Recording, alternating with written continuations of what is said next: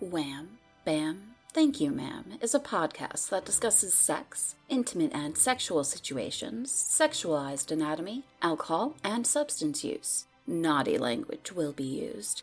We recommend listeners be 18 or older, as some content will not be suitable for younger listeners.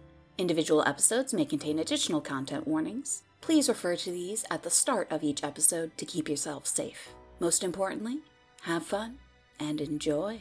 The Mams run on three things caffeine, sass, and smut. The last two we provide to the masses every week, but we haven't found a way to make a caffeinated podcast yet. Which is why I'm proud to introduce Atlas Coffee Club to you, our darling listeners. Atlas Coffee Club curates the top 1% of the world's best coffee, roasted and ground to your preference, and delivered freshly to your door. Each month, you'll receive single origin 100% Arabica coffee from a new country, a postcard from that country, and an info card detailing the country's history, tasting notes for the beans, and context about what makes your coffee unique. With a focus on sustainability and a commitment to paying above fair trade prices, Atlas Coffee Club is a great way to start the morning with a whole lot of good. Want to get in on this one of a kind experience? Use code WBTYM at checkout or go to atlascoffeeclub.com slash WBTYM to get 50% off your first month subscription and up to $50 off gifts. Get flirty and stay thirsty. Welcome to Wham Bam Thank You Ma'am, the smuttiest sluttiest podcast this side of literary analysis. I'm Corinne, and I'm here because I studied media and literature in college, and I wrangled these hooligans into being here with me. Roxy, why are you here? I'm here because I'm part of the hooligan wrangling program. Are you a pro hooligan wrangler? What? No, I've been wrangled.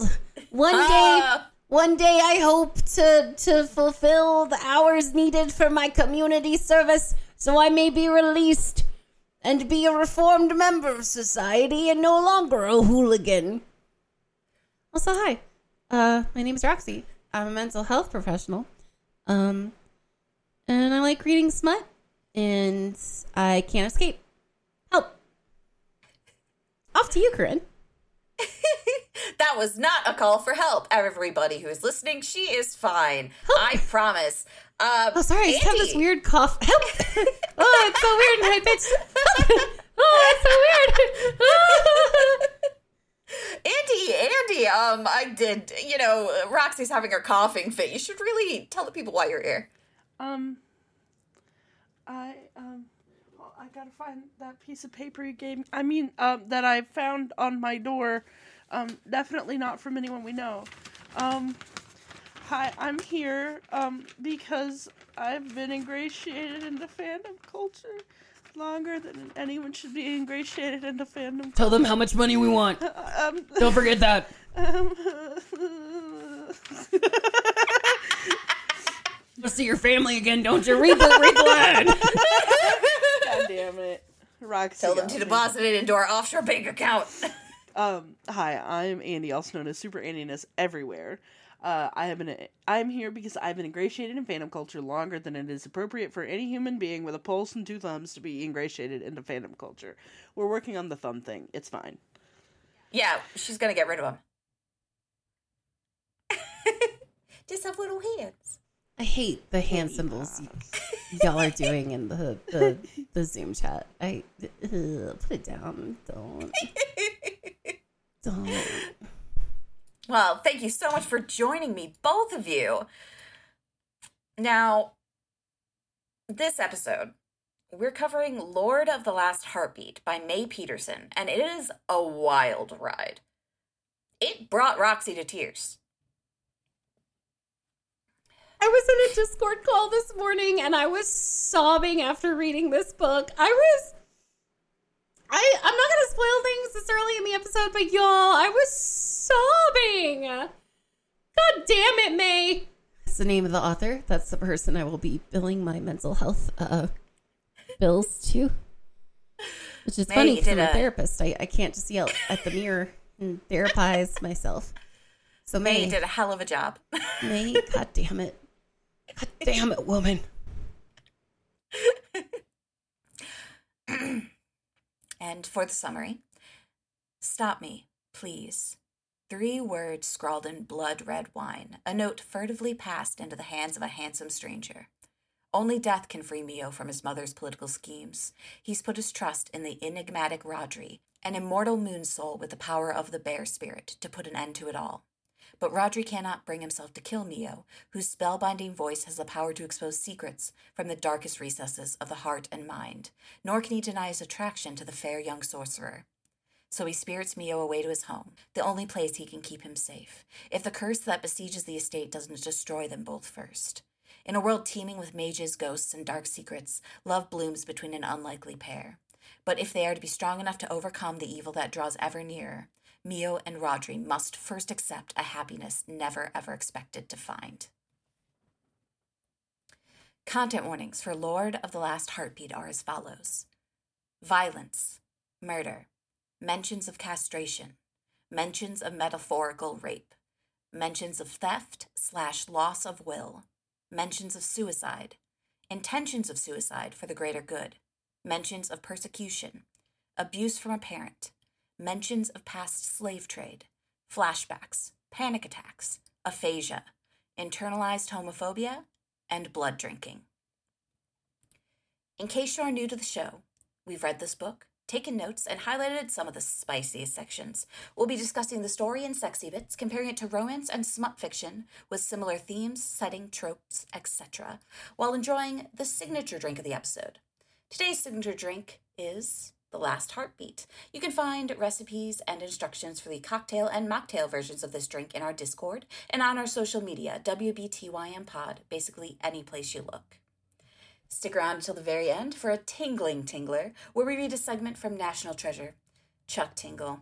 First drink of the episode's mams. Give it a little swirl, make sure the sparkles are evident. Mm-hmm, mm-hmm. and drink the blood.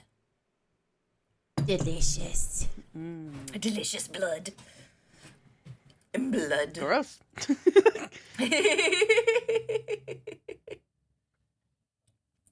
okay, so this book is I think the first thing I want to say out of the gate is it is it has such a deep and strange magical world. Like magic and the way this world is built, it it's done in a way that I don't think I've seen before. Like I I don't really have a touchstone to really compare it to in the way in which this world is built. And I think part of that is because it pulls heavily from Italian culture, whereas a lot of fantasy pulls from English um, or uh, like Scottish Irish culture. Um, and, and I think that the Italian influence was really like an interesting spin on things.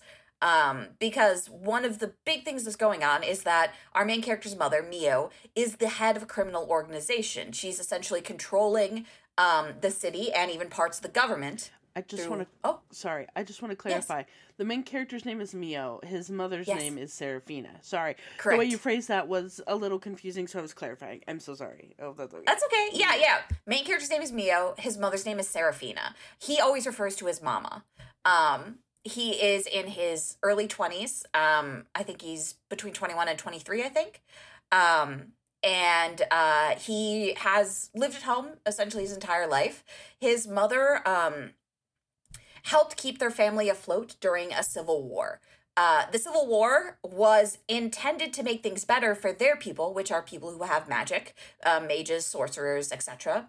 However, uh, while it did stop them from actively being, you know, traded uh, in human, like the human body trade, uh, or used by other people, it didn't really put them into the positions of being accepted that Serafina thought that it would. You know, she had fought in the war, so had her husband, and they had thought that once it was all over, they would be seen as equals.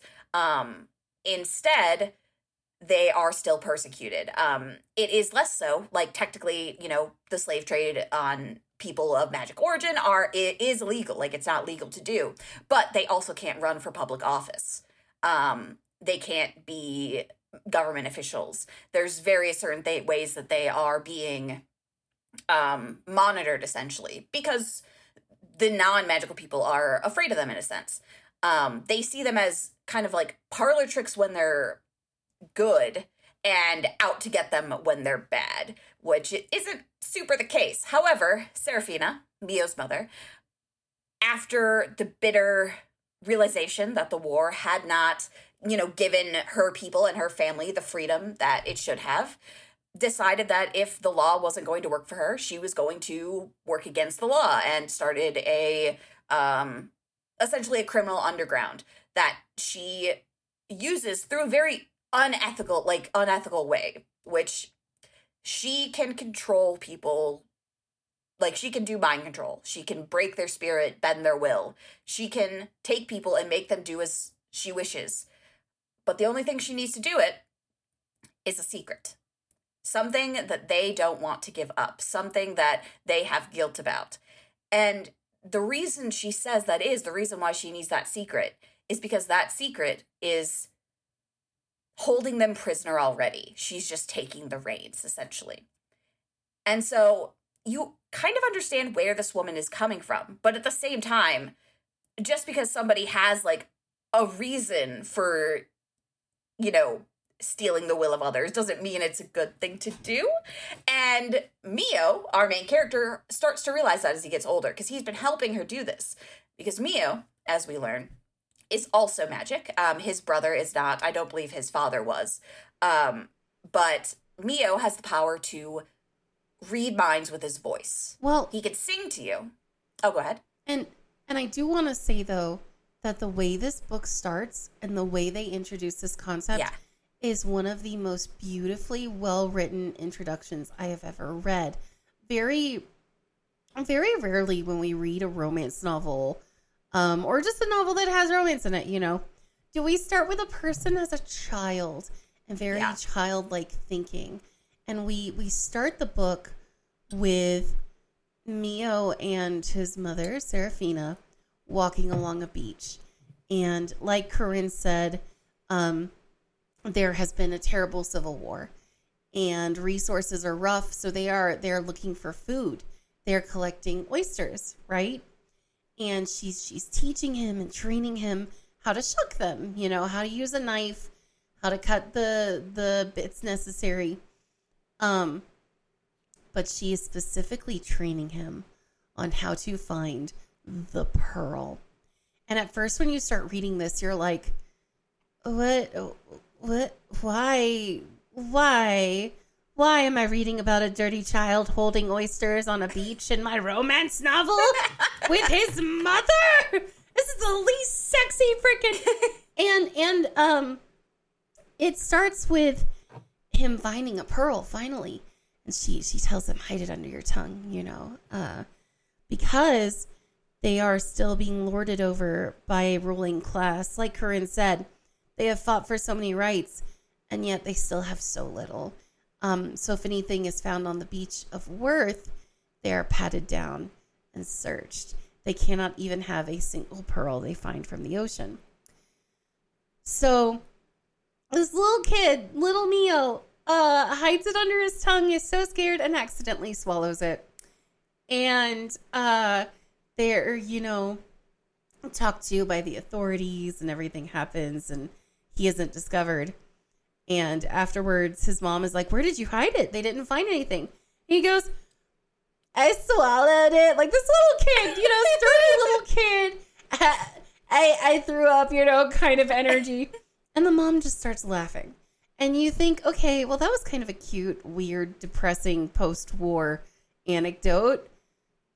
And then you get to what finding the pearl really means. Yes, and one thing that um his mother said that uh, that I have quoted here is every heart, everything that moves will resist. And what what Mio what Serafina wants Mio to do with his magic is find the heart, find the pearl, find the thing that is hiding within people The the- secret. the secret because that is what Serafina needs to take control because it's the thing that holds them captive.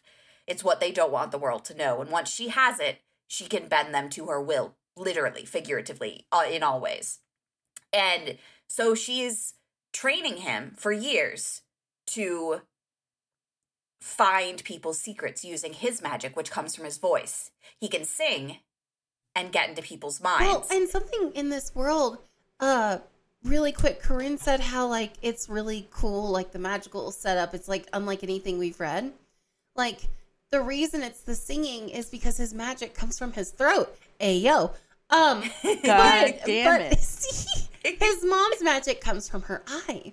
Yes. So like, there's a reason it's singing. Okay, keep going. I just want, I just want to like yeah, make yeah, sure no, they no, knew. no. V- Yeah. Very, very, very good to add. Yeah, it, there's a reason, and it's important that it, it's her eye as well because what she needs to take control is a secret. She needs to see the secret to be able to take control. And with Mio, it's his voice, his throat, literally. So he must sing to use the magic or speak. Um, and so she spent, you know, his young life training him to do this. And he's always been told that they're doing it to the people who have hurt them. They're doing it for the greater good. They're doing it so that mages and, and sorcerers can be, you know, a part of the government, can be equal citizens. But things come to a bit of a breaking point for Mio. He starts to doubt that what he's doing is the right thing because he's young, you know, he's in his 20s and he's been doing this, he's been learning to do this entire his entire life and even when he was young and still training, he realized that the things that he was prying out of people's minds, it wasn't right. It wasn't right to take that from him.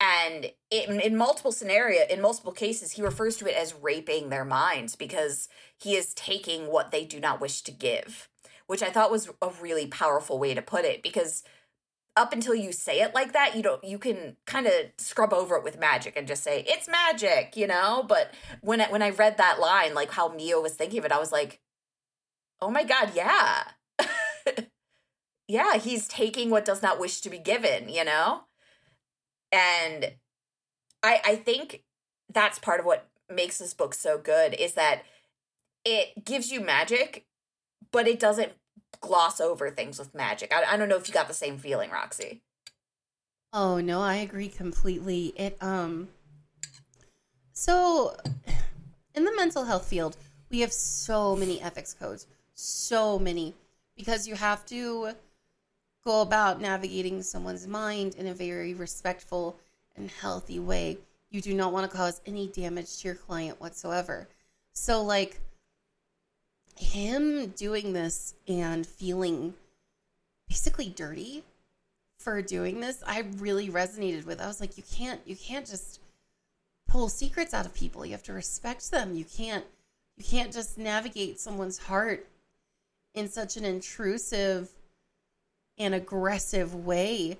Um so i very much enjoyed especially like with some i feel like with some fantasy worlds and novels like they do gloss over the repercussions of things they do gloss over the actual, you know, mechanics or the aftermath, especially of something that can be invasive. And in this one, he sits with the people. And not only is he able to pluck out that pearl, pluck out that secret, he feels their emotions as he's doing it, um, which really starts to fuck him up because he's just like, they don't, even if they're bad people, they don't want this. I I am singing because because what he does is he sings a song, and it's it kind of reminded me of um that book we read with the kraken of how the magic described there was Yeah, like yeah. threads, and it was very colorfully and beautifully described, and I thought that was really cool. It was very much like that as well. Magic described in this series one of my absolute favorites I think I've ever read in a book. It was so beautifully written, even if it was absolutely horrifying and terrifying. And I will argue that so with my cat's guide to online dating, we yeah, we start with a dead body, but things ramp up as the book goes on. With this book, I would almost argue that shit hits the fan super quick and then they explain and unfold later. This book does horror and magic so shockingly well. I was just and it's so beautifully written. It's very atmospheric, it's very dense. It's like um it's like some books are cake and some are brownies that are fudgy and thick. And this was a thick ass brownie, y'all. Holy shit. Um It was incredibly thick. Like I uh, I would have to like read a chapter, get up, walk around and do something. yeah, Or, or like yeah, I, it I had to like with you. I had to roll it around in my brain like a blorbo, you know, just like rotate it and and, and understand For it. our listeners, what's a blorbo? Uh, a blorbo is your favorite little guy. Uh, your your your character that you just love, that you just you, you think about it a lot. So like my blorbo is Bucky Barnes. Um, I just I just think about that little guy a lot, you know, and I just like to rotate him in my mind. Like a and- comfort character. yeah, a comfort character. Yeah. Uh, one that you go to. Um, you think about him a lot just when you're not doing anything else. When your brain's you zone out because you have ADD, you're just thinking about your blorbo in various situations. And so, you know, I I just had to keep taking like chapters of this book and just rotating them in my mind It's like you and needed a little sip them. of milk. Little, Yeah, little, little yeah. sip of water or milk or coffee, you know. Yeah, like a palate cleanser. Yeah. Because it was it was so good, but it was so Holy dense shit. and and and it yeah like things come at you fast like it it in all these ways that it is a very florally written book like it's prose heavy at the same time every chapter something major is happening like you're not really like you're never really lulled into a false sense of security because it's always like oh shit now this happened oh shit now this happened they're Like- coming from every which way I gave up writing down quotes because it was all so beautiful. Um, Yeah. Like there's a line that says, "The next few days passed like a soft rain." There, there's another line where um, the character talks about how I was tired of explaining how I worked. Like things, things like this, just. Or, or there's a whole monologue about how everyone gets to have one thing that they are good at and this was mine and it was being used for something you know Uh, it- it's a whole monologue so i can't quite quote it but just yeah i actually have that hold on yeah I was I I love that monologue. Um, Um, and I I do want to hop in here. So as you guys can probably tell by me not having like a ton to say, I did not get that far in this book. Life happened to me and is continuing to happen to me. However, this is one that I very much want to read um in my own time. I I, think we're gonna come back around to this, but it's very much a book that like I think the other mams are gonna are gonna hard agree with this. It's it's something that you might need to deal with in your own time, but it's worth it. And I want Yes. to, I want to take my time with that journey. So I'm being a bad man, but I'm being kind to myself. being kind to yourself is never being a bad man. well and also this is the first one that we have decided collectively to not spoil for our readers we're only going to go so far Yep. in our descriptions because we genuinely want you to read this and i will give you a heads up like corinne said i sobbed after reading this it was so beautifully done um I I feel that we cannot fully explain this book to you, do Yeah. the full rundown, Yeah. and really give you the scope of how beautiful it is and how how emotional it is. It really is, and that's why we're not going to spoil it because we want you to go and read this one. May Peterson deserves all the kudos in the world. She did a fantastic job with something where I read a few reviews of this book when I was deciding to, to pick it for the mams, and there was people going on and on about how wonderful it was, and then there would be certain people who would be like, "I feel like things aren't explained well," and like it's not bad, but I'm confused. And I was as I was reading, I understood because a lot of the way this book goes about things is things will happen. And then they'll be explained later. Like things happen, they are accepted as the norm, and then later you get the explanation. Because you're kind of like swept up in the moment. Even the book seems to be swept up in itself, which is an interesting it's an interesting narrative frame. Like the fact that it'll be like, this thing, you don't know what this thing is. We'll tell you later. and then like, you know, a chapter later, you're like, oh. Um, Um, but yeah, oh go ahead. oh, it's just it's it's a very I will warn it's very prose heavy. Um, Yes. So be ready to you know middle you know high school fucking English for how did that make you feel? I don't I don't even know what it said. You're gonna have moments of that. That's just gonna happen. You're gonna roll it around your brain like a blorbo. There's there's a book this reminds me of, and I can't go into why it reminds me of it too much. Um, it's called Rebecca, and it is Corinne's nodding her head.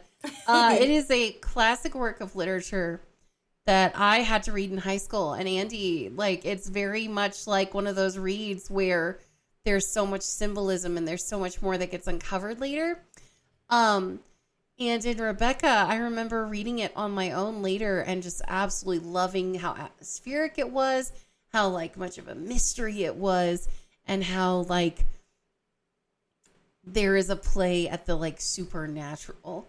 Uh it's just it's beautifully crafted, but you're you're gonna need some time and a dictionary. You're gonna you're gonna need You're to gonna sit down. to think about it a lot. Get that milk for the brownie, you know. um all right so I, I had it and then i and then i accidentally went to the spot, and i didn't mean to all right here's the here's the quote about the one thing my theory was that everyone got to have one thing the one jewel of your life you could place all pride into without it being a sin if you loved it and honored it with all you had there was even something humble about that kind of pride I would never have love with my strange and mythical body, and I could never have children, nor would I ever likely hold power worth acknowledging. But I could sing, and it would light up all the other corners of my life. Just as I trusted Tabario, I knew that I would still love music if the entire outside world was changed. With no coercion or reward, my song belonged to me. And like that's just one little snippet in this book. That stuck with me. That monologue just if you could even call it that, you know, that little paragraph just really resonated with me, you know. Um Well, and this book does play a lot with um, uh, themes of religion in the sense that this is, as I said, based on like an Italian mythos versus like an English one, for instance. So there is like a sprinkling of Catholicism here and there. We we get uh, there's a lot of other magic at play. Well, and I noticed that they were they would be like, "Oh my god!" Like they would say God. 'Cause it- Yeah. it, was just it's a very Catholic story, kind of in that way. And Yeah. I'm fascinated by that in my fantasy. Yeah, and it yeah, like it it has Catholicism kind of weaved throughout it in this very interesting way, and especially in the way Mio thinks about sin and uh, the way other characters think about sin. Um, it becomes a bit of a well, I won't say yet, but there's there's this idea that um the sins of your life can weigh you down in death, which is very Catholic. Um, and it's part of the reason why there is ghosts in the story, and part of the reason why much of the story happens is because of the sins of your life affecting you in death, or the sins of your life taking away your will. Um, because most people's secrets are their sins.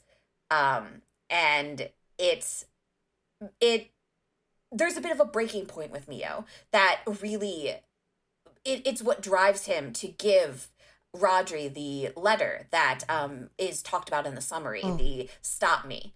Um, so so what happens? go ahead. So what happens? Um Corinne's given you this amazing backstory of how he's basically been bol- molded as a weapon by his mother. So we fast forward. He's not a little kid anymore. He's like in his early twenties, and they have a target. Uh, Mio is is uh, masquerading as a waiter, and it's very confusing at first because you get a lot of internal dialogue about not dropping the glasses and walking around, and then I was like, "This is the realest thing ever." It reminded Yeah. me of the first day I ever worked in food service, like uh, because I worked in catering, and you would be serving people and pouring drinks and all this stuff, and it's very nerve wracking. So it's so funny that it's an undercover mission, but he's you know worried about the glasses. But anyway, Well, and he practiced so hard to learn how to hold Yeah, the tray. yeah. He was so proud of himself for learning how to hold the tray. And his brother, Tabario, was like, did not give a single shit. He was like, Yeah. you don't have to be good at it. Just pretend. Just So don't get caught. they're at this party. They're undercover. Um and Mio bumps into someone. And because Mio has a very uh kind of an androgynous look about him, very feminine look, very soft. Um, this gross guy just starts, you know, being like, "Hey, lady, you want to come over here?" Because she accidentally, uh, he accidentally bumps into this guy. He's like, you want some fuck? And it's like, no, wash your Yeah, hands, please. I'm working. And Yeah. and I Don't hit on your waiters and waitresses, folks. So not to go too much into a rant, um, but if you ever are in a position where you're in a, a setting where someone is working and they are in a service industry or they are in an in an environment where they cannot leave and they are stuck with you, do not flirt with them. Do not. Um because there is a power dynamic there that of course they're going to smile because they're nervous of course they're going to you know be be extra nice because they're stuck there with you um you need to recognize how your own power dynamics may affect a interaction and just because someone doesn't outright tell you to leave does not mean that they care for your company so that aside and I will say, you know, if if you see a cute bartender, waitress, someone in at their job, and you just feel compelled to to get their number or whatever, you know what you can do? You can just be like, "This is my number. I'm leaving. yes If you want to Yes! talk, call me. There you go. You've given them the way to contact you. And, you know, you can even write something cute on the little note you give them. But, like, you put the, you let them breach that. put the, put the power in their hand Yeah. yeah Because, you know, yeah, sometimes there are meet cutes at, like, places of business. But yeah don't, don't push them Don't be a because they are doing their job. Yeah. Yeah. Yeah. Just give them your number and be like, yo, if you want to talk or go on a date or whatever, that's my number. I'm going to go. So Have a this- great day. so this interaction happens and you you feel so bad for Mio because you know they're stuck there because it's a they're in an undercover mission. You don't quite know what's happening though. Like Corinne said, you're explained later. And all of a sudden, and I I was kind of snarky in my notes. I was like, "Oh, Batman." Cuz from the shadows, this big guy, uh, broad shoulders, wearing all black, comes out and he's like, leave the waiter alone, basically. She's, uh, basically the no pickles scenario, you know, like they said no pickles. Um, And and he's like smoking a cigarillo and like just like He's just being an a- absolute badass. yeah. Stepping out of the darkness, smoking, being like, leave the server alone, or, you know, whatever exactly he may say. He, he basically gives the, they're just doing their job. Go be an asshole somewhere else, or I'll take you somewhere else. Yeah. and after after the guy leaves, you get this internal monologue of Mio saying, "Oh my god, now is my chance." Because Mio realizes that this guy is something called a moon soul, which I fucking love. That's so cool. It's like it's like a werewolf and a vampire combined, and you'll you'll understand more later. Mm-hmm. Corinne's showing off her little paws right now for the episode. Put those down. Put those put those weapons away. Those aren't free. You gotta pay for the feet. That's only the patrons. Only do this. toe beans. God damn it. only toe beans. toe beans only. God damn it. So he realizes this is a moon soul, which is basically someone who has died and been taken pity on in the afterlife by a primal spirit, like an animal spirit, um, and brought back. So it's it's very much a combination of like the werewolf mythos and the vampire one. And Mio thinks to himself, this person can save me. And writes down a note in wine, because that's all he has. He has glasses, hands it to him, and walks away. And you, as a reader, you're just like, what the fuck is going on? This kid was eating oysters and pearls. Now this is happening. What? Yeah, you're you're very much like you're you're so confused in such an intriguing way. But like I definitely understand the reviews that are like uh, lots of things happen and they aren't explained until later and I'm like, yes, that is true. That is how this narrative goes. you, you have the thing and the thing is like there and then you go two chapters forward and you're like oh that's the thing You can't just eat the frosting of the cake and complain it's too sweet for you. You gotta eat it balanced. you But it- Until Anyway. you get there, it's very much Nani the fuck. Yeah. Yeah you spend a lot of time like trying to work it out in your head rotating it being like what is happening? If you're somebody who loves mysteries and like figuring you're out a story as you go along you're gonna love this. Because the entire book is written in such a mysterious way. You get all your answers by the end but like ev- essentially every chapter is a new little mystery of like excuse me the fuck? It's it's very beautifully done. But um so Mio walks away and then we see him in a room which is the real reason they've come here for a meeting that his mom is having with one of the folks who is about to be elected on the council. Um I believe his name is like starts with a D. It's Donatello. yeah he is uh, essentially father donatello Okay, okay. he is he is a priest um who is uh getting into essentially like political office you know like a a, a religious position of power Yes. um and so Serafina Mio's mother sees this as a good chance to get um get that place of power on her side specifically because the church can be a driving force against magic and what um this priest says is the church feels no qualms against mages or witches, so long as they do not stray into sorcery. After all, magic which manipulates the wills of others must be anathema to any sane being. So she's having this meeting with him. And then the quote unquote waiter comes in, which is actually Mio. And she asks Mio to sing for him. And at first it sounds very almost whimsical. Like, you know, just this meeting and then, you know, oh, this is actually my child and they're a great singer. I would love for you to hear them. And then as Mio sings, realization dawns on Donatello. And also, excuse me, folks, I'm sick. Um, So resisting the urge to just go, it's a trap.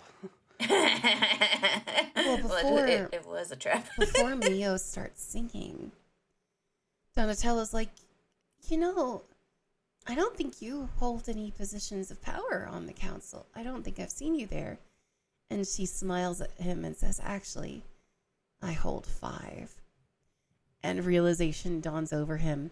And it's too late because Mio has begun singing. And as Mio sings, Mio delves in to Donatello's mind.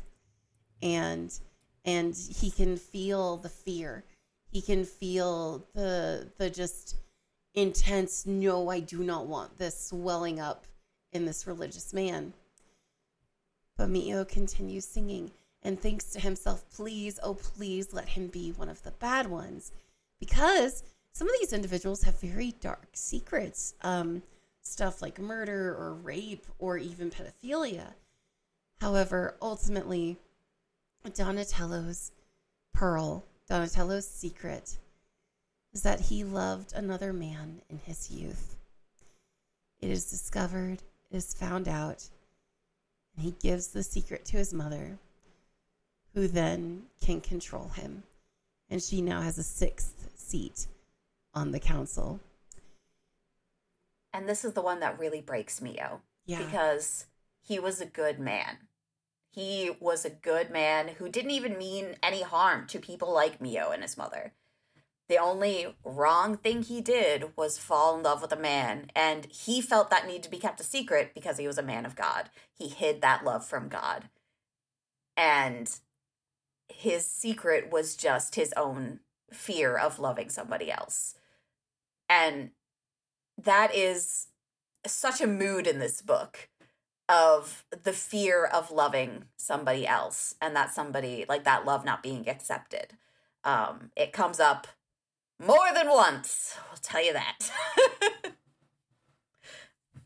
um, and so one thing that we haven't specifically said uh, about Mio yet is that um, earlier in the quote it was mentioned that Mio had a strange mystical body. The thing about Mio, and it's not specifically stated as such because magic and fantasy, but um, Mio is calls himself a natural castrato. And what I take that to mean is that Mio is most likely intersex, uh, in that um, he does not have uh, external testes, uh, thus being a natural castrato. Because castration was outlawed in their country, uh, bef- I think after the war or before it, I can't remember exactly. So the fact that he is a castrato without ever having been castrated means that he is a well-known opera singer in the area um, because he can hit those notes that nobody else is hitting. However, his strange mystical body is what makes him feel very put out. He feels very different because he always feels like he has to play up manliness to be seen as a man, uh, to fit in to spaces with men.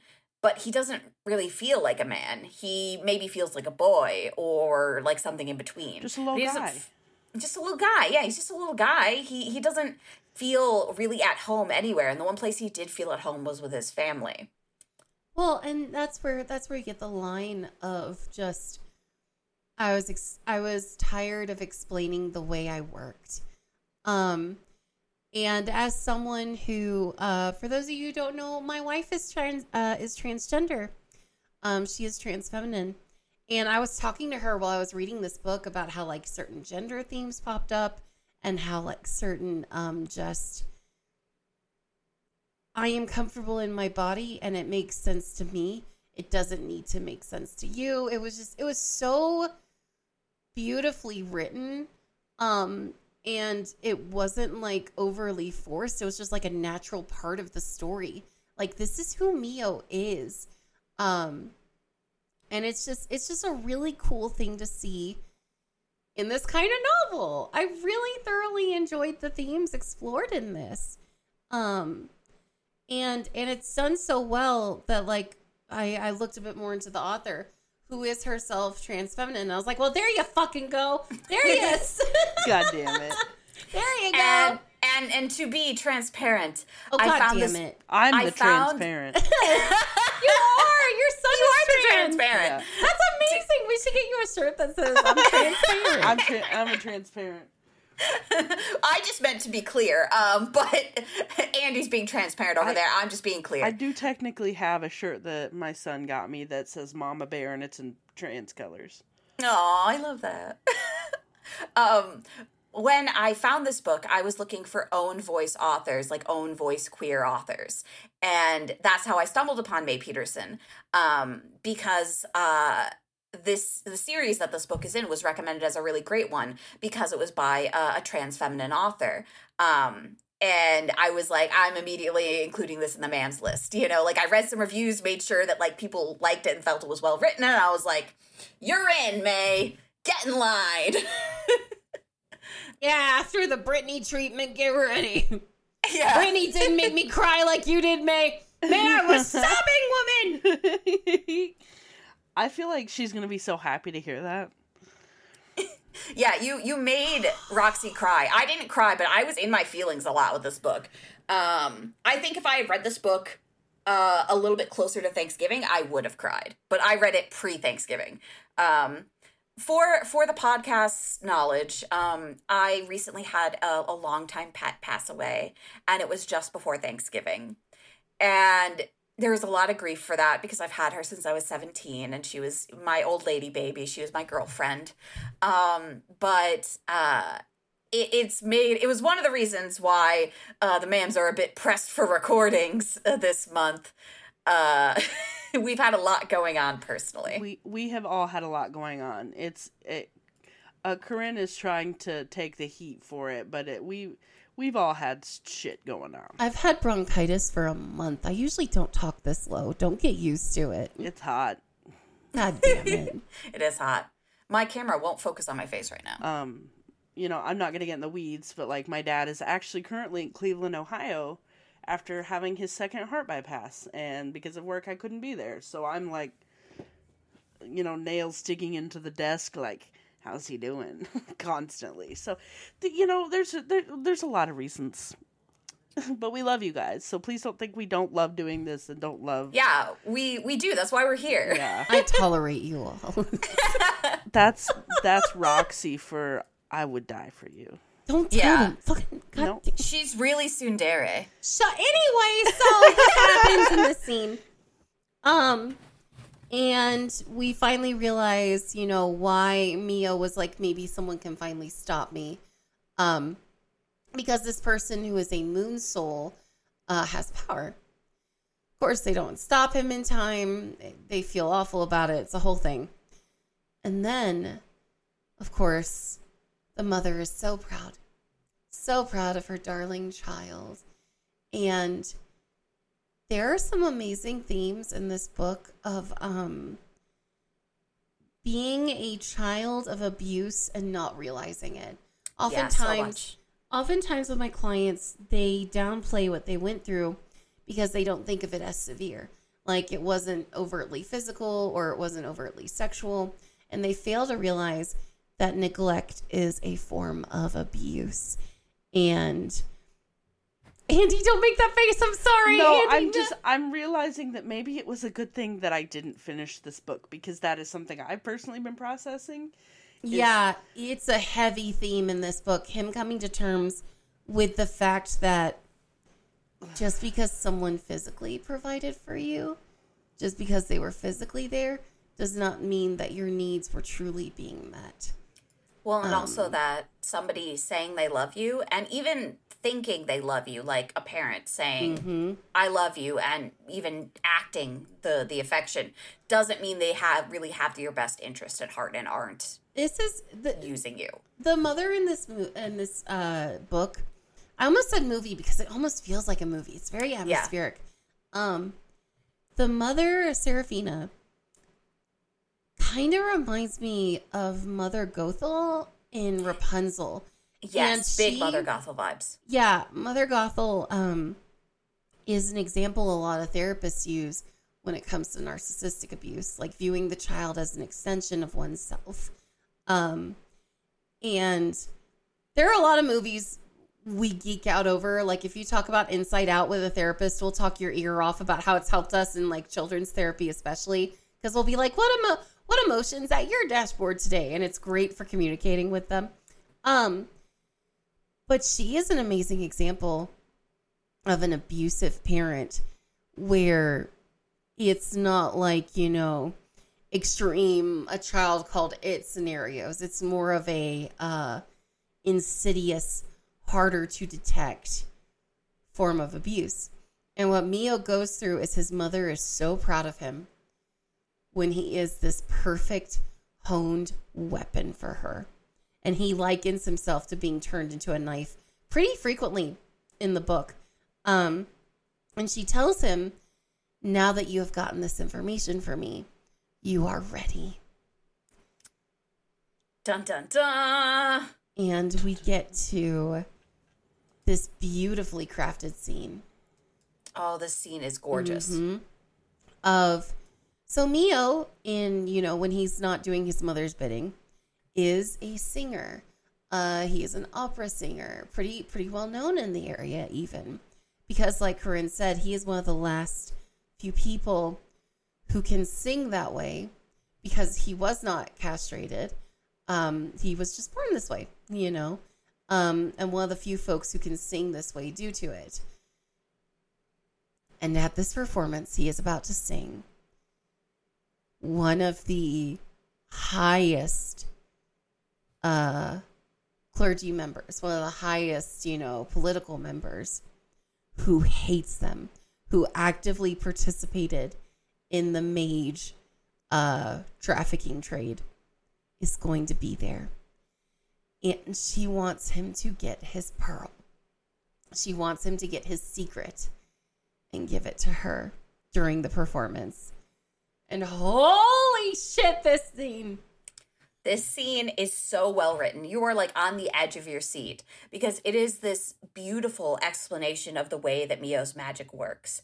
And like you you've seen it in other scenes like with the priest, but there's just something about I think because it's this operatic performance where you um it's Mio is on stage singing and at first, he is singing to the crowd. And even as he sings to the crowd, he feels the emotions of the crowd. He talks about how singing like this, using his magic, it's like taking a journey himself. He is taking this journey and he thinks about it like a story when he was a child, his favorite story. And he uses the ups and downs in that story to kind of weave this secret out of the the target. However, as he's doing this, he's still thinking about that priest. He's thinking about how wrong what he's doing is, even if this is a terrible person. What he did to that priest and what he's done to every other person was a rape of their mind. He has taken what was not wished to be given, and he felt their fear. And even if this man is terrible, if he is doing similar to things to what this man has done, he is no better. And as he tries to get the secret from this man, it seems like he's just digging and digging and digging and not finding anything. And he suddenly realizes it's because he doesn't want to. He doesn't want to know the secret that this man has because it is probably something terrible. What kind of secret would a man like this have when he's already so terrible? And so he refuses. He stops. He stops his own magic. And in doing so, he just kind of stops in the middle of the stage. The singing's gone, the opera's still performing, the orchestra's still going, and he's just standing there alone, not singing. And, and people start asking, you know, is he okay? What's going on? Is he okay? And then his mother sensing what's going on, takes over his body because she already knows enough secrets about Mio. She knows what he's done. And she tries to force him to sing. But all that comes out is like strangled screeching because she may control his body, but she can't control his magic. And in that moment, he decides that he won't give her his magic. She he's given her everything. He's she he's given her his life, he's given her his sense of purpose, he's given her his sense of being a good person because it's gone now. She's taken it, but he's not going to give her his magic. And so he stops. He stops altogether and stifles his own magic. He goes silent. Not even she can make him sing because his voice is gone and then he fucking runs. Holy shit! I didn't get to this scene. Yeah, that was the one scene I was like, you have to read this. Oh, it was one of the oh. first ones I was like, you need to read this. I didn't get to that part. Holy shit! Yeah, and yeah. it's it's really beautifully done. The escape because he goes out into the night. He's all alone, except the moon soul has remembered that he was asking for help, and the moon soul. Um, recognizes Mio's face because he's a singer. And so he's like, okay, I'll go to the opera, I'll check it out, see what happens. And then he's just like, holy shit, what the fuck? Um, and we learn he is a bear shifter. Each of these moon souls has a animal spirit that has basically taken pity on them, brought them back to life, and he transforms into this huge fucking bear and tears through all these guards who are running after Mio that his mother is controlling. And yeah, his mother's tell, controlling an army of yeah, puppets. You can tell because, like we said earlier, in this book, magic manifests in a physical part of your body, which is something I've never heard of before and I really love. Um, and hers is her eye, and it glints red. You can tell people are controlled by her because one of their eyes will be red. And so all these bodyguards are chasing after him and they're being puppeted by her. And this bear just tears into them And even the brother tries to stop and be like, "What the fuck's going on? Don't take my brother away." Nope. They they they help Mio escape and uh And- shit's wild. the shapeshifters ghost footman and chauffeur Oh yeah, the ghosts. with his carriage to rescue them There's ghosts in here, folks. It's fucking wild. Yeah, this story is fucking cuckoo for Cocoa Puffs. I love it. Oh, it's very much a, a magical world that has suffered a great war.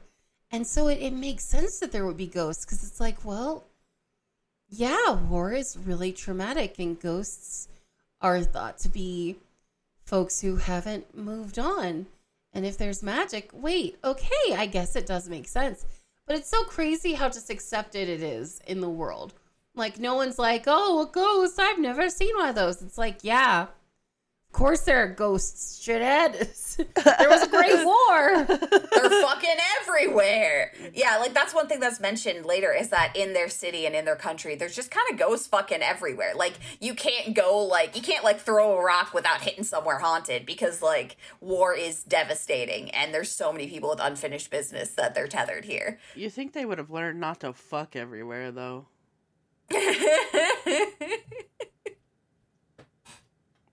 I'm about to get physically voted off the island by Roxy's fist. You would like that. I would never. Yeah, I would. Yeah, yeah. Nope, So this is where we get to the um I like to call it uh Daddy and the Twink portion of the book. um because Mio is taken to this manor uh with areas that are forbidden. You can't go in the West Wing, Belle. uh except this one is you can't go in the basement you can't go there. Um and this is where the really atmospheric, moody, haunted shit starts happening, and it's wild. I don't want to spoil it, but holy shit. Yeah, like it is this this manor is described in such like wonderful detail. And because Mio was experiencing it all for the first time and it's it's it's so interesting because there's little things that are so strange like that there seems to be instead of dust on things there's frost which goes unexplained for a long time or at least for a little while and like it looks like this gorgeous you know well kept mansion but the drapes are always closed. And he walks into areas and just sees this excessive wealth. And mio is from like mio's mother gave them a comfortable life through crime but in his childhood during the war you know they were essentially homeless. The homes were burned and like they were living on the streets. And so coming into a place of such kind of like easy opulence where everything was beautiful and well kept and everything was neat and in its place um and where he knew that this money wasn't probably wasn't coming from crime it was definitely something where he was kind of cataloging all the details and being like what have I gotten myself into? I mean, like, I'm, glad I'm here. It's better than the alternative of being on the street or being dead or being chased by my mother. But who who is this man whose house I'm in now? And Rodri isn't exactly an open book. Uh, Mio does eventually learn his name, which is great, um, because for a long time he doesn't know his name. Um, but he also learns that there's uh, some ghosts living in residence at the manor. There are two specifically. We have Rosemary, um, who is kind of like the kind of like the maid or like a helper, um, and then we have uh, what's his name? Um, Starts with a C. yeah, starts with a C. It's like uh Shiloh or something. Uh, uh, I can find it. He, he's talked about all the time, and now I can't remember his name. His name is. Ah, uh, I think it's Cecilio. Ah, okay. Yep, that's it. That's it. Yeah, because if there was two C's, then you get a ch sound. Uh, but with one C, it's a s sound. Gotcha. So Cecilio.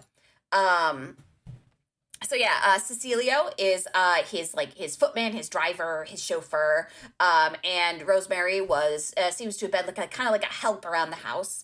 Um, and so these two ghosts are just they just live in the house with Rodri, and Rodri lives alone with them, and you know doesn't seem to go out and do much. However, he does you know attend some political functions because as we learn, uh, Rodri is a um, diplomat um, from his home country. So he is not from this country. And he is a uh, also a lover of the opera, um, which does come up later. But on the whole, he spends a lot of time in his house with these ghosts, and that's about all he does, which seems kind of weird to Mio. But Mio's not going to look a gift horse in the mouth. He's like, all right, this guy's going to protect me. I need to figure out what's going on with my magic. I've lost my voice, and it maybe it's better that way. Maybe I can just live. But uh, singing is my life, so I don't want to be gone forever. And there, there are lots of uh, hurt comfort moments in this Yes. arc. Um, and there are a lot of moments that really led me to believe even further that Mio is very much an abused kid. Um, there are lines like, uh, he finally gets a hug from Rodri and and he like starts crying. Um like a lot of not to get too dark but something you can tell is um not by what has happened to a child but what hasn't happened to a child is sometimes ways you can pick up on abuse. Um if especially if you have a family who is not very physically loving um, I remember the first time my wife gave me a huge hug. I, I actually cried a little, and that was because my family personally uh, is not very touchy feely. So if you if you find yourself as like a touch starved adult, uh, you may have experienced neglect, or you may have just you know had other situations going on. Uh, and this happens, and then there's another scene that says, uh, in open spaces. I slip out of my senses. Like he finds comfort at the room he gets being small, um, versus a very big open space because it reminds him of the opera. And it's triggering, and he slips out of his senses, aka fantasy world four dissociates. Um, or if something is the color red, it makes him uncomfortable. His mother's magic being the color red. There's so much unraveled. If you're a hurt comfort girly, um, you're so gonna fucking love this uh book. You're gonna love Well, it so much. And in the beginning, Mio's really trying to make himself useful because he thinks that's the only way he can, he can stay. Like Yup. he he wants to be like he he'll like act as like a servant and like help clean the house and help Rosemary. And Rodri's like, you really don't You have can just to. exist. you yeah. can just be here, but if that makes you feel better, I guess go, You do go not- for it. You do not have to be of service to be worthy. yeah, know? And like Rodri tries to convey that, but like it's not. Mio's not open to that in the beginning. Andy, Uh, Andy. I'm fine. I'm perfectly healthy. Don't look at me. Are you Yeah. okay? I think Andy's feeling too seen by this book. She nodded. I can't laugh this hard. I'm sick. Ugh. I'm sorry. But yeah, so like Mio is very much kind of learning what it is to live a life where he is not used.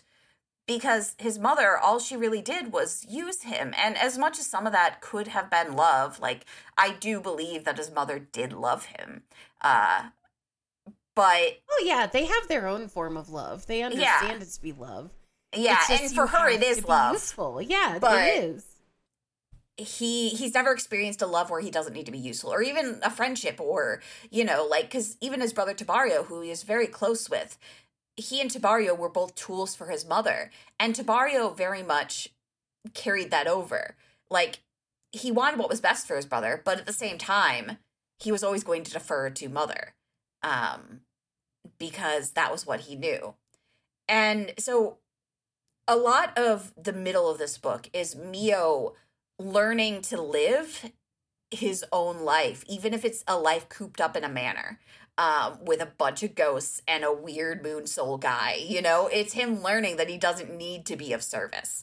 Um, and one of the things that really struck me in this section is um, Rodri wants to help Mio communicate because that he knows that if Mio can't talk, and they're going to spend any time together like he needs a better way to communicate than just writing. It's it's slow it's clumsy it's not like it's not effective if he needs to relay anything quickly.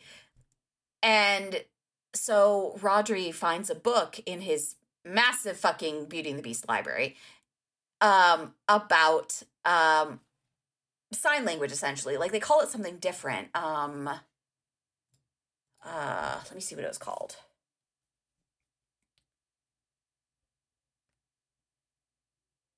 It is called. Do, do, do, do, do. Hand speak. Um, so here, um, a little excerpt about handspeak. It was called handspeak, but involved much more than hands, face, body motion.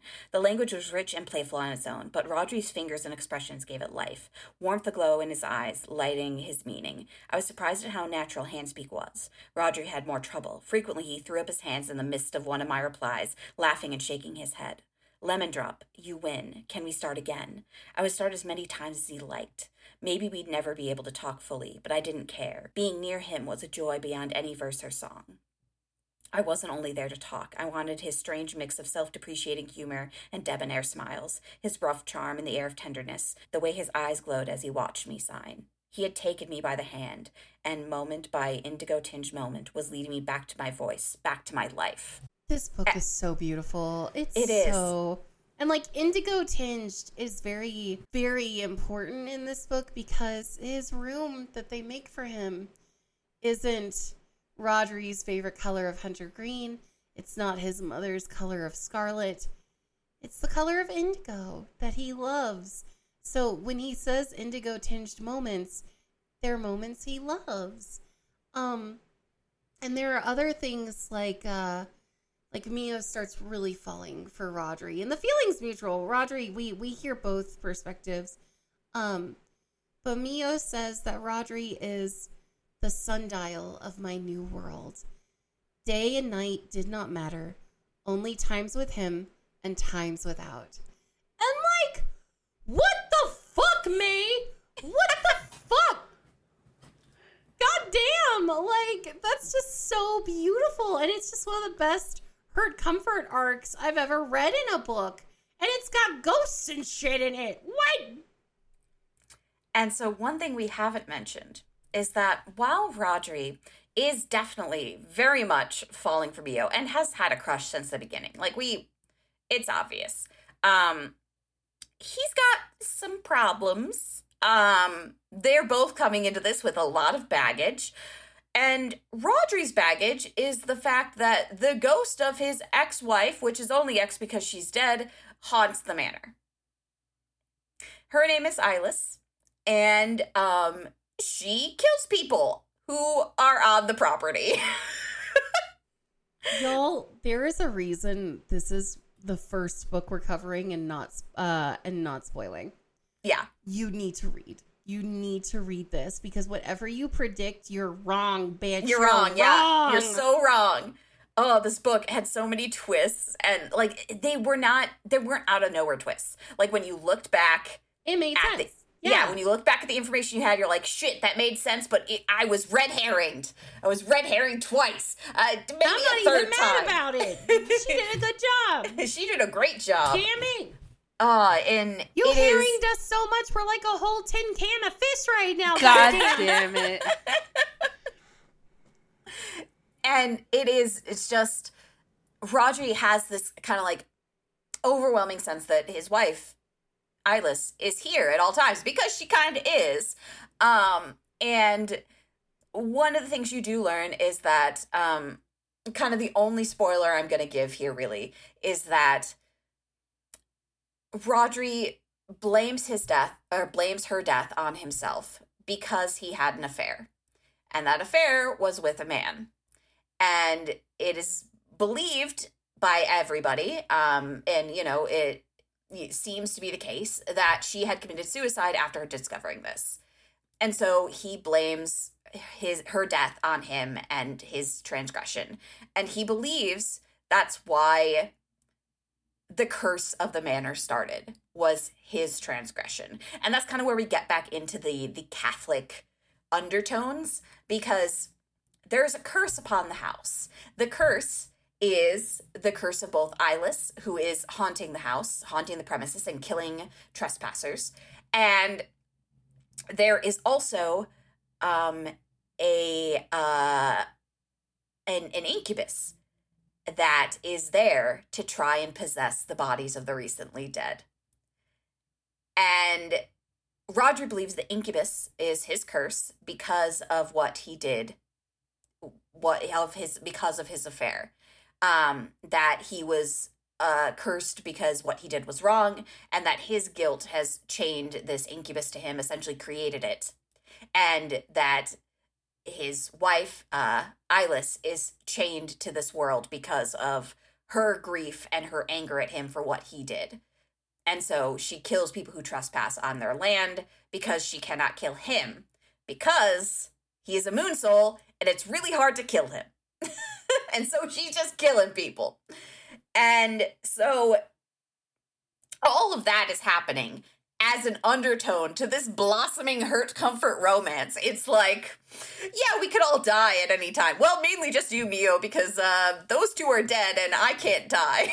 And I've I've got to say that like this book isn't smut heavy. It very much reminds me of the pirate book we did, where it's like lots of build up. But like Yes. the first kiss is beautiful. The intimacy scenes are beautiful. Um not a lot of it, but ooh, what's there is very good. when you get it, it's good. Uh, here, I do have um, an excerpt. Let me see. Whoops. I'm still not great at using a Kindle because I'm an old man. So, It's all right, buddy. We love you anyway. Mhm, thank It's you. okay, people. You know, I've actually kind of been lo- eyeing Kindles and trying to decide if it's worth it. I love my Kindle. Um, it's just been so useful. Not a sponsor, uh, because it's lightweight, and even though I love hard book, hardcover books, it's just I'm getting old. I can't hold 500 page books no more.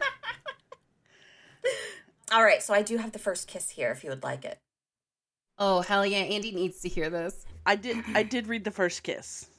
I didn't read any of the smut. Okay, okay. But I did. But I do want to hear it in Corinne's dulcet tones. We gazed into each other's eyes for a few moments. He had to feel me shaking now. His breath tickled my ear, emphasized my flushed skin. He smelled like every inexpressible thing I had imagined a man like him to smell of the cold and dust and dark wood of his house, to sweet smoke and long untouched skin. I acted without thought, leaned into his embrace, tilted up to the downturn of his mouth, heard his breath catch, and kissed him. The world narrowed to the sensation of his lips, the way his hand bunched at the back of my neck, the passing of breath into my mouth. His lips parted as if to devour me, claiming my first kiss. His arms tightened, my shaking blended with his, strings attuning to each other. How big his hands were. I fell into the invitation, letting his tongue penetrate me. In an instant, he was everywhere. The caress of the evening air was him, sweeping down my back. My will fell apart, collapsing so that he could hold it, wind it around his own. We were panting against each other, his tongue ravaging me. Tears of need, happiness, fear stung my eyes. The heat of his fingers prickled the back. The heat of his fingers prickled the small of my back. Mio. My name on his voice was sharp as a burn. His kisses worked down my neck. Somehow my top few buttons had come loose, and he peeled back the collar of my shirt. There was a hungry, surprised sigh. I didn't fight it. Didn't fight the gasp pulled from me as his lips closed over my shoulder. I could only cinch my arms around his back and hold on. My lord, I am yours if you'll take me. Goddamn. God damn. And that's their first kiss, ladies and gentlemen. Damn. It is this wonderful and weird romance because you you have like there's clearly such joy between them but there's so much baggage that they each carry with them. And the entire time they're both afraid that mio is going to die and mio is afraid that his mother is going to show up. And this book we're, we're kind of getting to the point where we can't say much more without spoiling it. But it is seriously so well written. It is it is a mystery. It is a love story. Is a hurt comfort. It is a musings on grief and abuse. It is it is really a a breakdown of kind of what it feels like to leave your family because you know you have to for your own good. And that's a very powerful thing to cover in a book, uh, especially a, a fantasy magical romance book. It it feels so you you would it would seem out of place except it's so well done it, the prose are written so well mio's written so well everybody is so well written that you get into the story and you know that um, immediately that where it's going is going to be something profound in a way that you haven't read before. And god damn it, I can't even like really make a ton of jokes, even though the big muscly guy is literally a bear. I can't like it's, it's yeah. It's such a good book. I just like Corinne It's- said, we can't spoil it. You need to go read this one. You need to read it. You need to read about the bear and the twink. Daddy and the twin. Tale as old as time. It's it's seriously it's a very it's so well written. The the smut when you get it, it's hot. I'm not even gonna read the the hotter smut because Oh. I want you to read it in context. Uh, I want you to be there with Mio and Rodri. Um, and the twists, the turns, the plot, the even the the the kind of like the resolution that you get, like the ending is so good. The ending made Roxy cry. Yeah. Um, yeah, I will be buying the other two books in the series. I will be. yeah, it's it's so good. Uh, you may hear another of these books on on the pod. Uh, I I know there's more. Um, and and they follow different characters, I believe, but I believe they're in the same world. So we already understand the world now. But I'm sure May still has surprises up her sleeves. Now, ma'ams, I I know, uh, Andy, that perhaps you you can't weigh in on this fully. But what's the rating we're giving this book, ma'ams? Um, I will rate it based on how excited I am to read it on my own time. Um, solid four because I'm very hesitant about some of the things you guys mentioned, like it dealing with. But I'm excited to see characters deal with and move past those issues. I love that for you because I think it it's it is I, I don't know it's all just handled so well. Uh, I I think maybe Roxy can speak more on that, but it is handled so well. There is nothing I love more than characters in a fantasy novel feeling real. It's it's very much a a balance and an art. And I'm to I'm to give this a 5 out of 5. I'm to add it to my 5 out of 5 list. It was once again, make sure you have milk with this brownie. It's very dense. You'll you'll need to um give yourself time to process. But if it's not one of the best things I've ever devoured, five out of five. It is a five out of five for me as well. I, like I said, I need to take my time with it. Take your time with this book. Don't rush through it.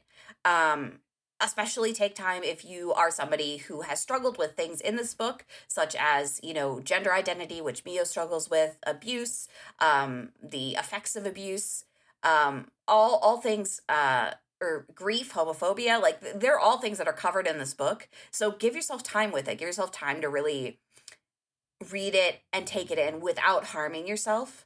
Um, but the story is so wonderful and it's so well done and so it's such a realistic story for something in such a fantastical world. And I love that. I, I love how down to earth this story that is so what the fuck really is. All right, ma'ams.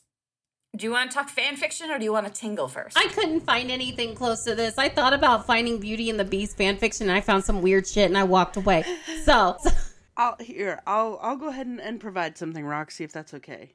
yeah. and I I do have a fan fiction, so um I don't have a fan fiction, but I may have something for uh people that enjoy choose your own adventure stories. oh. I'm a whore for choose your own adventure stories. There's this website and or app called choiceofgames.com. Oh, I've used this before. Yes, one of my favorites, and it's free, I think, or it's free up to a certain point. Okay, um, it's called Affairs of the Court: Choice of Romance. It is Italian based, kind of a fairy tale, kind of like this, um, and you can like there is magic in this, like.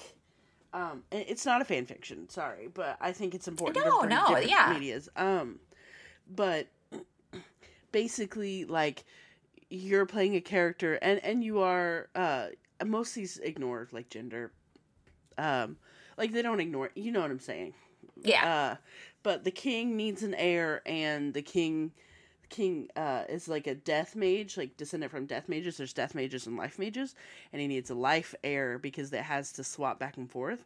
But you're a death mage. But you could still like you like that you're like ah, fuck yeah i want to end up with the king. Are you joking? Are you joking? Are you Yeah. joking?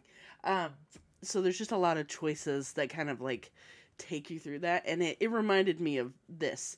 Um this is much more complex and prosy and beautiful um but uh if you want an experience similar maybe like uh lord of the last heartbeat light highly recommend something along those lines I I love that um the app. Uh it it's one of my favorites. I, I go to it when like I I get like the, in this ADD mood where like I can't settle on anything and I'm like choose your own adventure. Y- yep yep Yeah. Good good for good for our ADHD I am, pals out I there. am downloading it right now.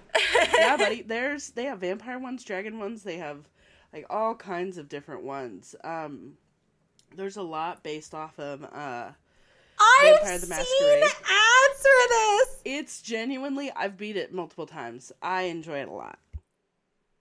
Wait, what's it? It's called Choose Your Own Adventure. No, it's choice of games. Choice of games. Yeah. Yeah, and they are choose your own adventure games.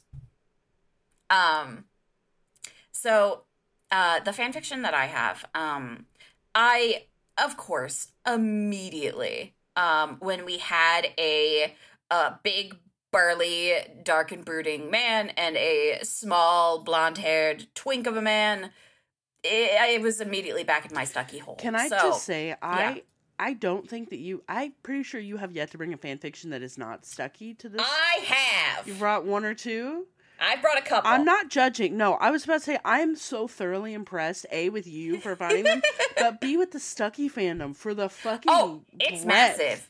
I I could find a fan fiction for every book we've read. I've just mixed it up because I didn't want to only bring Stucky. Because I brought Pirates of the Caribbean.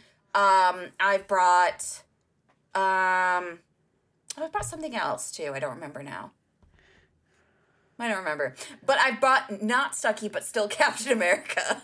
Um, Oh yeah, I remember that yeah, one. yeah. Um, but yes, no, I can find a Stucky fan fiction for anything. Seriously, uh, listeners, if you need a Stucky fan fiction, I can find it for you because I'm real good at AO3 and the Stucky. It's it's broad, it's deep, it's wide, and oh baby, do they love it. Um, Hey yo. Ayo.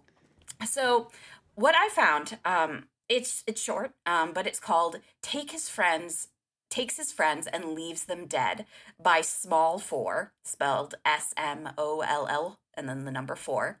It's a magic AU. Uh, while very short, has a very similar vibe. It's very prose heavy. It's spooky and suspenseful, but has like this kind of like heart of gold down deep. It's violent but beautiful and beautiful but ghastly. Um, the themes are magic, mind control through music, unsettling atmosphere, and prose.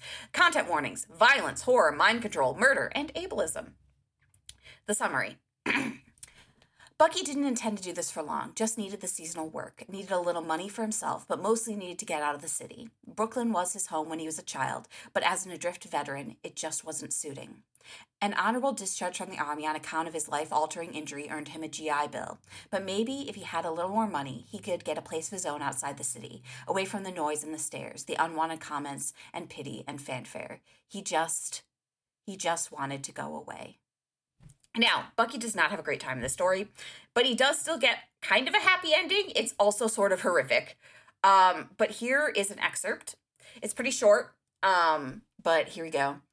The woods are dark and deep, and Bucky was a small man in the face of it. The voice was constant, always in the back of his mind, and he found himself muttering under his breath lyrics that he never learned, words that he's never read. He takes his work and acts to bed. He leaves his friends and leaves them dead. Who sang to him? Someone did, surely. Someone in the shadows. Someone's been singing it to them all. That same maddening tune, sing song but otherworldly, lingering, stuck in his head like shrapnel. He can hear the other men singing it too as they work, muttering to themselves. He smells the blood and drinks his wine. He knows the moon and stars are fine. But no one can place it, and no one can hear any other kind of music, just that same tune. The men frequently have to take breaks to go on solitary walks, rubbing their faces. Bucky knows without them saying it that they are just trying to drive that damn music out of their head. And I really can't say any more than the vibes are fucking great. I love a spooky story. This one doesn't hold back. We get a happy ending, but even in that happy ending, there's still horror. Um, it, it's it's short. It's I wouldn't say it's sweet. I would say it is unsettling and wonderful. Um, Small Four really did a great job of giving a spooky vibe, but still giving you that ending where you're like, oh, that's nice. Is it nice though? Is it nice? I don't know if it's nice. Um, and it's it's really good. Uh, really short. Uh, highly recommend. It just it it gave me Lord of the Last Heartbeat vibes. Um, when I found it. So, um, yeah. So that's my fan fiction. Now, are you ma'ams ready to tingle? Tingle me, baby. Oh, Yeah. baby. Uh-huh. It's now time for our operatic tingling tingler. Billy gets a little quieter now, retaking her seat and then scooting towards me as she lowers her voice. You've never heard of the butt pounder of the opera? I shake my head. Who's that? Billy glances up towards the ceiling above her, as though someone might have their ear to the floor. Despite insisting that I'd be fine with a retelling of the story, I feel a sharp chill run down the length of my spine, as though a cold gust of wind has just made its way through the backstage area.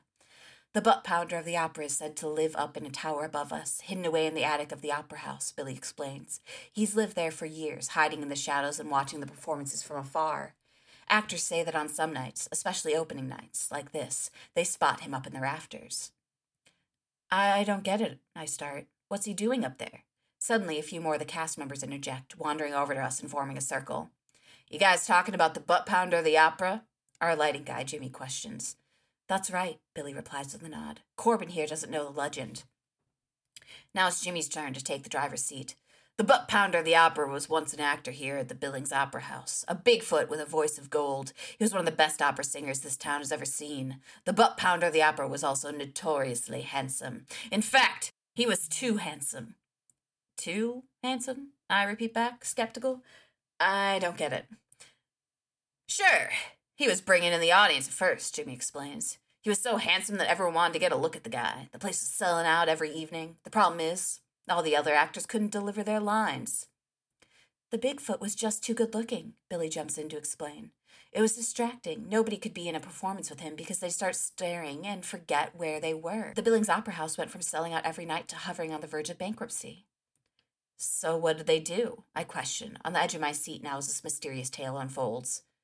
The only thing they could do, Billy continues. They banned the butt pounder of the opera from this theater. Of course, as a lover of opera, the butt pounder refused to leave.